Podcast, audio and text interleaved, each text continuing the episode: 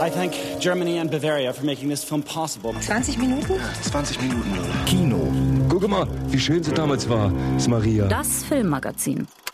Im Programm heute Carlos der Schakal, ein Film über den internationalen Top-Terroristen. Ein Porträt des Schauspielers Daniel Brühl anlässlich seines neuen Films und neue DVDs mit Marlene Dietrich. Und zur Sendung Film und Kino begrüßt sie Jochen Kürten. Bei den Filmfestspielen in Cannes im Mai war man sich einig. Carlos der Schakal war der beste Film des Festivals. Dabei lief das fünfstündige und ursprünglich fürs Fernsehen gedrehte Epos über den legendären Top-Terroristen gar nicht im Wettbewerb. Doch mit seiner erzählerischen Wucht und seinen dramaturgischen Spannungsbögen drängte er alle anderen Filme ins Abseits. Jetzt kommt die französisch-deutsche Koproduktion ins Kino. Kirsten Martins hat Regisseur Olivier Essayas getroffen und ihn zunächst über seine Erfahrungen beim Schreiben des Drehbuchs befragt. Ich habe zum ersten Mal mit einem investigativen Journalisten gearbeitet. Stephen Smith, der schon über das Leben von Carlos geschrieben hatte, gab mir ein großes Dossier, das der Chronologie von Carlos Leben entsprach. Es war wesentlich umfangreicher als alle anderen Texte und detaillierter. Ich schrieb schon am Drehbuch, als ich Stephen Smith traf, wir haben es dann gemeinsam überarbeitet. Sogar noch während der Dreharbeiten habe ich Smith immer wieder zu zweifelhaften, obskuren Punkten, allzu polemischen Aussagen befragt und mich dann an seine Interpretation gehalten. Denn ich sehe mich weder als Journalisten noch als Historiker. Je me suis toujours tenu à son interprétation à lui parce que moi je me considère pas ni comme journaliste ni comme historien. Olivier Assayas zeigt Carlos anfangs als einen fanatischen Revolutionär, doch bald ist er vor allem ein impulsiver Narziss in schwarz glänzender Lederjacke, der den Luxus, die Macht und die Frauen liebt, sich gern nackt im Spiegel betrachtet. Ein Macho mit weichem, runden Gesicht, athletischem Körper, der ständig raucht, getönte Brillen trägt, charismatisch, sexy und launisch. Mein Name ist Carlos. Ihr habt bestimmt von mir gehört. Der Film beginnt mit Carlos ersten Attentaten 1974 in London und endet mit seiner Gefangennahme 1994. Großes, sinnliches Kino mit herausragenden Darstellern. In langen, fließenden Sequenzen folgt der Film Carlos durch die unterschiedlichsten Zeiten und Welten in einem palästinensischen Ausbildungscamp in der nordafrikanischen Wüste exerziert er ein hartes Training. In eleganten Londoner Hotellobbys verhandelt der Venezolaner mit dem Leiter eines Geheimdienstes und in einem Pariser Studentenapartment erschießt er eiskalt zwei neugierige Polizisten. Dynamisch mischt Olivier Assayas Verschwörungen, Geiselnahmen, Planungen, Schusswechsel, Explosionen, Verfolgungsjagden, Liebes- und Verführungsszenen zu einem filmischen Sog voller Energie. Sieht man sich die Filme über den Terrorismus in Deutschland, Italien oder Japan an, so zeigen sie alle, dass der Terrorismus kein lokales Phänomen ist, sondern eine internationale geopolitische Sache, fast schon eine Art Dialog zwischen verfeindeten Staaten. Wenn die Geheimdienste im gegnerischen Land eine Bombe hochgehen lassen, übermitteln sie eine Nachricht. Carlos war im Grunde kein Anführer, kein Revolutionär, sondern ein Ausführender der Geheimdienste. Ich habe nie an die romantische Idee des Terroristen geglaubt, der wütend eine Bombe wirft. Für mich ist der Terrorismus vielmehr eine Strategie zur Destabilisierung auf internationaler Ebene. Carlos war irgendwann ein internationaler Terrorist. Er arbeitete für mehrere Geheimdienste und überquerte viele Grenzen. Mais on passe beaucoup les frontières, les douanes. Der Überfall auf das OPEC-Zentrum in Wien 1975. Eine spannende Sequenz. Am langen Tisch sitzen die Erdölminister in Anzügen, hinter ihnen Carlos und seine Komplizen, die Maschinenpistolen im Arm. Die Kamera fliegt zwischen den Gesichtern hin und her, Wut, Unsicherheit, Angst, Verachtung und Stolz. Auch dies eine äußerst authentisch wirkende Sequenz, in der Olivier Assayas genau Abläufe und Personen beobachtet und den Zuschauer so mitten in das Geschehen versetzt.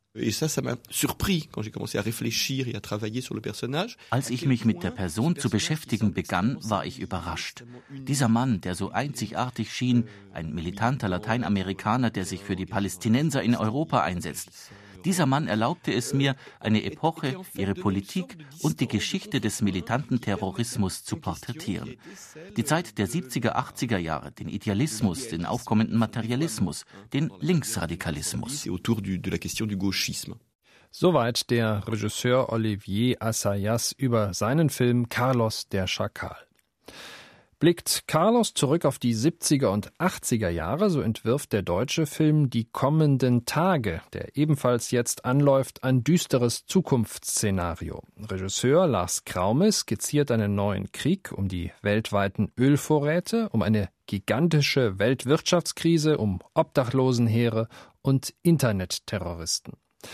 Die kommenden Tage ist aber auch ein Liebesfilm und die männliche Hauptrolle wird von Daniel Brühl verkörpert. Brühl hat sich in den letzten Jahren zu einem der gefragtesten deutschen Schauspieler gemausert, im In- und auch im Ausland. Götz Gerson porträtiert Daniel Brühl. Wie so viele junge deutsche Schauspieler hat Daniel Brühl nie eine Schauspielschule besucht, was aber nicht heißt, dass er unvorbereitet in den Beruf startete. Schon mit acht Jahren sprach er beim WDR Hörspiele, weil sein Onkel dort als Regisseur arbeitete. Und so lernte er früh, sich den Zugang zum Beruf des Schauspielers über die Sprache zu erschließen. Rollen als Synchronsprecher folgten, und er schaute genau hin, wie die Kollegen auf der Leinwand ihr Handwerk einsetzten. Es folgten kleinere und dann größere Rollen, bis er schlagartig 2001 in Hans Weingärtners Film Das weiße Rauschen auf sich aufmerksam machte. Hier spielte er einen schizophrenen Jugendlichen. Der Deutsche Filmpreis und der Bayerische Filmpreis waren die Anerkennung für diese Leistung. Das Filmemachen sieht Daniel Brühl durchaus kritisch. Das ist schon mit das Schwierigste, mit diesen Wartezeiten zurechtzukommen und dann auf, auf Punkt zu funktionieren, gerade bei schwierigen und emotionalen Szenen immer wieder zu funktionieren, auch wenn der Regisseur das 34 Mal haben will.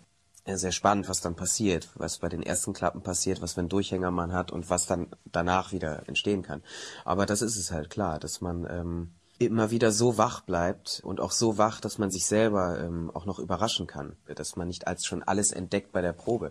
Wenn die Klappe läuft, fällt einem nichts mehr ein, sondern man muss immer sich so ein bisschen so ein Eckchen frei halten, um den Partner zu überraschen und vor allen Dingen sich selber. Im Jahr 2003 wurde Daniel Brühl in der Kategorie Deutscher Shootingstar bei der Berlinale geehrt. Und im selben Jahr kam der internationale Durchbruch in Goodbye Lenin, dieser wehmütigen Komödie über die vergangene DDR. Ausgezeichnet wurde Goodbye Lenin als bester europäischer Film. Daniel Brühl wurde bester europäischer Schauspieler. Der Film war auch international erfolgreich. Hat sich ja gar nichts verändert hier. Was soll sich auch schon verändert haben? Ach ja, wenn dir langweilig ist, kannst du jetzt Kassetten hören. Das Radioteil ist leider kaputt. Aber das repariere ich noch. Es tut mir leid, dass ich euch so viel Arbeit mache. Kann ich mal allein aufs Klo. Ach, Alex. Hab so einen Heißhunger auf Spreewaldgurken. Bringst welche mit? Kein Problem, Mama. Es folgte eine Serie von bemerkenswerten Filmen mit Daniel Brühl. Was nützt die Liebe in Gedanken etwa? Unter Hans Weingärtner spielte er ein weiteres Mal in Die fetten Jahre sind vorbei. Hast du dich mal gefragt, was Peter und ich so machen? Nachts, wenn wir unterwegs sind? Er geht plakatieren.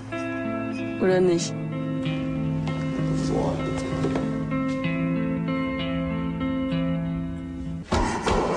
Was habt ihr jetzt mit mir vor? Wir machen ihn kalt. Sag mal, wie hast gemeint? Mit freier Liebe, wir drei und so. Ich bin dann immer, äh, also jetzt stolz auf meine eigene Arbeit zum Beispiel, wenn ich merke, dass ich A, erstmal das umgesetzt habe, was das Drehbuch hergibt, wenn das Drehbuch denn gut war. Und dass ich merke, ich habe dem zusätzlich noch was verpasst, was in diesem Drehbuch nicht drin stand und was auch nicht nur Idee des Regisseurs war, sondern was durch mich dazugekommen ist. Wenn es einfach Momente gibt, und das können Kleinigkeiten sein, die deutlich eigene und mutige Erfindungen sind, die man zusätzlich reingebracht hat, wenn der Regisseur das durchgehen lässt. Ne? Also es ist ganz wichtig, wie man mit dem Regisseur äh, klarkommt. Wenn man wirklich das umsetzen kann. Ich bin immer sehr froh, wenn ähm, Regisseur äh, mit wenigen Worten erreichen kann bei mir, dass ich genau weiß, was er, äh, was er will und was er meint. Und so frisch und so frei ist, das, das tun zu können, dann, äh, dann bin ich immer sehr, ähm, sehr stolz auf mich. Nicht ganz konnte Daniel Brühl 2005 in der europäischen Produktion eines Dramas aus der Zeit des Ersten Weltkrieges überzeugen. Merry Christmas wurde zwar auch für einen Oscar nominiert, an der Kinokasse floppte er aber. Filme wie Krabat, John Rabe und Lila Lila beweisen, dass Daniel Brühl weiter gut im Geschäft ist. Und das beweist wohl auch sein neuer Film Die kommenden Tage, der jetzt in den Kinos zu sehen ist. Daniel Brühl hat in den letzten Jahren auch die ein oder andere Rolle im europäischen Kino gespielt. Man kann ihn also getrost als europäischen Kinostar bezeichnen. Doch das alles ist kein Vergleich zu einem anderen deutschen Star vergangener Tage, der zu den ganz Großen des Filmgeschäfts zählte, Marlene Dietrich. Um die geht es jetzt in unserem monatlichen Gespräch über neue DVDs. Horst Peter Koll, Chefredakteur des Filmdienstes, ist im Studio und ich habe ihn gefragt, wie denn die neue Box mit den drei Filmen der Dietrich zu bewerten ist, waren doch so unterschiedliche Regisseure wie Josef von Sternberg und Ernst Lubitsch am Werk. Ja, es ist frappant. Es ist ein Unterschied wie Tag und Nacht. Äh, phänomenal ist natürlich erst einmal, dass man mit einer solch dagewesenen Präsenz lange nicht mehr hat in die 30er Jahre schauen können.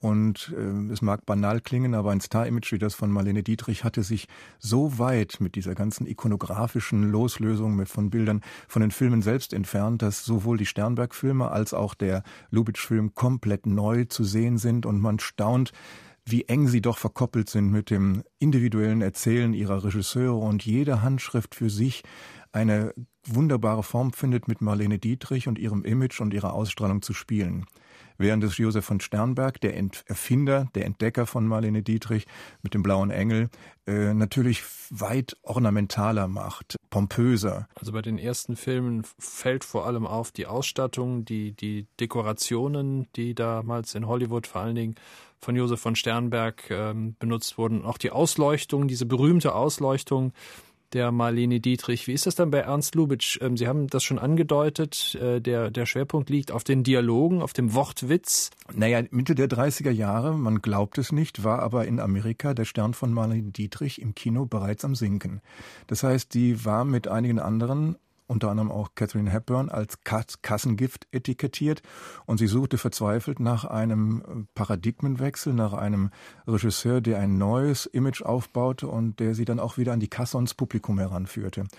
Ernst Lubitsch ist natürlich jemand, dem äh, das einerseits recht ist. Er ist immer ein populärer, auch dem populistischen äh, Hollywood zugewandter Regisseur gewesen, aber seine Raffinesse und seine Detailfreudigkeit im Inszenieren hat ihn in keiner Weise daran geschert, nach irgendeinem kommerziellen Erfolg zu schielen. Er ordnet Marlene so ein, wie er gerade mit seinem Lubitsch-Touch nochmal eine, eine Dreiergeschichte erzählen wollte. Es ist eine klassische, vorhersehbare Ménage à trois, eine Frau zwischen zwei Männern. Diese beiden Männer kennen sich von früher. Diese beiden Männer haben eine gemeinsame Vergangenheit durch eine gemeinsame Bekannte. Sie haben Besitzansprüche und über die Besitzansprüche kommt auch so etwas wie ein ganz seltsames Rollenverständnis zustande. Und dazwischen diese Frau, diese von Sternberg nicht besonders ausgeleuchtete, aber als Dekor ins Dekor gesetzte Frau, über die der Zuschauer erst ganz langsam in die Person, in den Charakter, in ihre Gefühle hineinkommen muss. Und diese Raffinesse, mit der man nicht Gesagtes nach innen schaut, das ist eine hervorragende Annäherung an einen Menschen, der hinter der Fassade ist, also auch eine Reflexion über den Star, der eigentlich nichts preisgibt und in diesem Film doch sehr viel davon preisgeben tut. Und das funktioniert ja heute immer noch, wenn man die Filme sieht. Ich weiß nicht, wie es Ihnen ging. Diese Filme von Sternberg, die sind natürlich auch schön anzuschauen. Da passiert unheimlich viel. Sie haben das mit den Dekorationen und mit den Dekors beschrieben. Aber der Lubitsch-Film hat natürlich den Vorteil, das sind so glänzend geschriebene Dialoge, ein brillanter Wortwitz, das funktioniert, als ob es äh, für heute geschrieben würde. Ja, es ist natürlich einerseits das Stichwort Wortwitz hervorragend zu sehen, wie er mit der Sprache jongliert. Das geht in die Kleinigkeiten hinein. Ein Taxifahrer in Paris, der ein überhöhtes Taxigeld äh, verlangt, sagt, ich kann kein Englisch und fragt andauernd immer, ich verstehe Sie nicht. Und wenn dann alles geregelt ist und er sein Geld bekommt, dann fragt er noch auf Englisch hinterher, ob er warten soll. Also diese Kleinigkeiten, die drängen sich äh, so auf und spiegeln auch in den Nebenrollen hervorragend die, die, äh, den Witz des Films.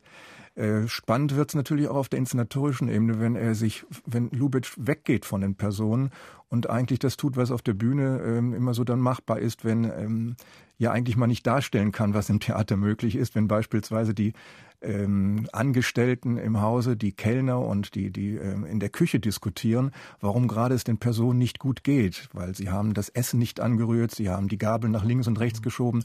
Das heißt, das elliptische Erzählen mit den Auslassungen wird hier auf eine ganz andere Ebene gehoben, auf eine ganz raffinierte Ebene, wie man erzählt, interpretiert, auf Distanz geht und unglaublichen Witz schafft. Und dieser Witz, der funktioniert über alle Zeiten hinweg bis heute.